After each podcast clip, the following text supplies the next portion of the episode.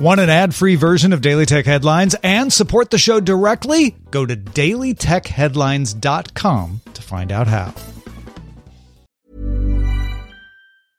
A lot can happen in the next three years. Like a chatbot may be your new best friend.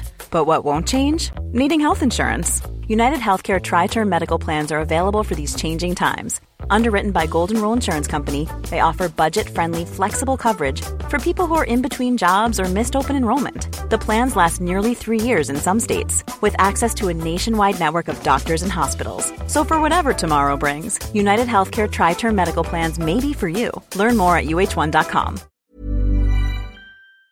My business used to be weighed down by the complexities of in-person payments. Then Stripe Tap to Pay on iPhone came along and changed everything.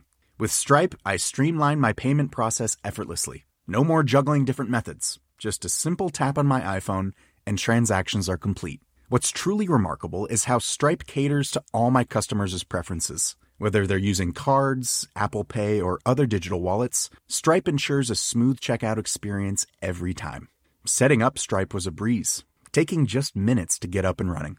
From local markets to global retailers, Stripe helped me expand my reach and grow my business with ease. To learn how Tap to Pay on iPhone and Stripe can help grow your revenue and reach, visit stripe.com slash tap iPhone. I'm Rich Stroffolino, and these are the tech headlines for the week that was. Reuters sources say Huawei is in talks with a consortium led by Shanghai government backed investment firms to sell its high end P and Mate smartphone brands. Huawei sold off its budget focused Honor brand back in November. Earlier this year, a group of Alphabet workers announced their intent to form the Alphabet Workers Union.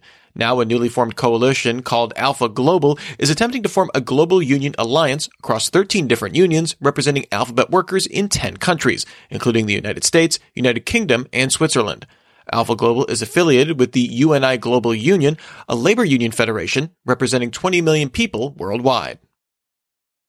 Google announced that testing of its proposed third-party cookie replacement, the Federated Learning of Cohorts or FLoC API, showed that advertisers can expect to see at least 95% of the conversions per dollar spent on ads when compared to cookie-based advertising. Part of Google's Privacy Sandbox initiative, FLoC exists as a Chrome browser extension for now, which is fed into a machine learning algorithm to create groups of thousands of people in cohorts, which are used to sell ads against rather than individual user data. Google also has other third-party cookie alternatives in development. Twitter launched Birdwatch to a small group of users, a standalone section that lets users flag and discuss tweets believed to be misleading or false. Tweets get flagged in Twitter's main interface, then notes can be added to the Birdwatch section for context, with users able to rate others' notes as well. A sample UI and waitlist are available at birdwatch.twitter.com. Twitter also acquired the newsletter platform Revue.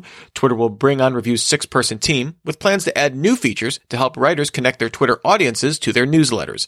Revue will remain an independent brand, and Twitter will continue to invest in it as a standalone service. Sony announced the Alpha 1, a new mirrorless camera with a 50.1 megapixel full frame sensor capable of shooting 30 frames per second stills and 8K 10-bit video at 30 frames per second. It offers in-body image stabilization, a 240Hz refresh rate electronic viewfinder, and updated eye autofocus that works on humans, common pets, and now includes birds. It ships in March for $6,500. A bug in the Linux utility sudo was patched after being discovered by security researchers at Qualys two weeks ago. The bug would allow attackers who have gained access to a low privileged account to gain root access even if not listed in the app's config file. The bug impacts almost all sudo installs and was introduced into the app's code in July 2011. Intel launched its first Xe desktop graphics card, offering three 4K display outputs with HDR support and support for decoding AV1 content. These cards will have 4 gigabytes of memory and 80 execution units available on pre-built systems from system integrators. This is Intel's first desktop graphics card since the Intel i740 series released in 1998. The stock trading app Robinhood placed trading restrictions on several stocks this week, including GameStop, AMC, BlackBerry, Koss, and Nokia, letting users close or sell positions but not buy new shares on January 28th, although it announced it would ease restrictions to allow limited buys on January 29th. A pop-up on Robinhood's homepage says 56% of its users own at least some GameStop stock. The trading app also suspended instant deposits for cryptocurrency transactions following a 20% jump in Bitcoin and 300% spike in Dogecoin prices.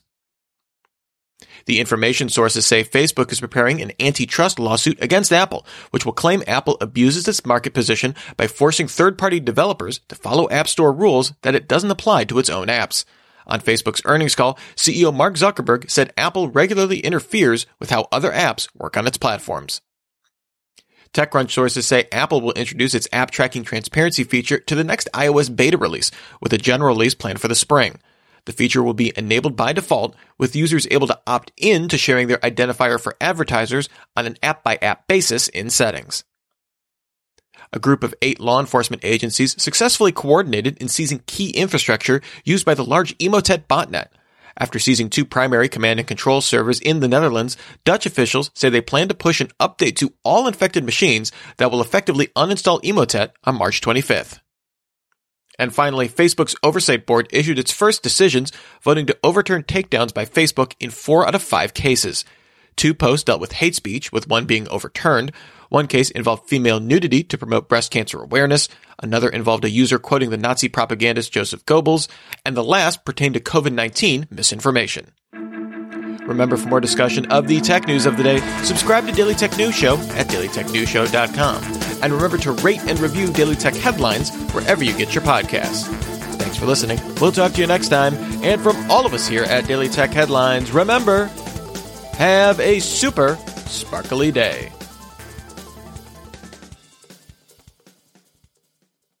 My business used to be weighed down by the complexities of in person payments. Then, Stripe Tap to Pay on iPhone came along and changed everything. With Stripe, I streamlined my payment process effortlessly. No more juggling different methods. Just a simple tap on my iPhone, and transactions are complete. What's truly remarkable is how Stripe caters to all my customers' preferences. Whether they're using cards, Apple Pay, or other digital wallets, Stripe ensures a smooth checkout experience every time. Setting up Stripe was a breeze, taking just minutes to get up and running. From local markets to global retailers, Stripe helped me expand my reach and grow my business with ease.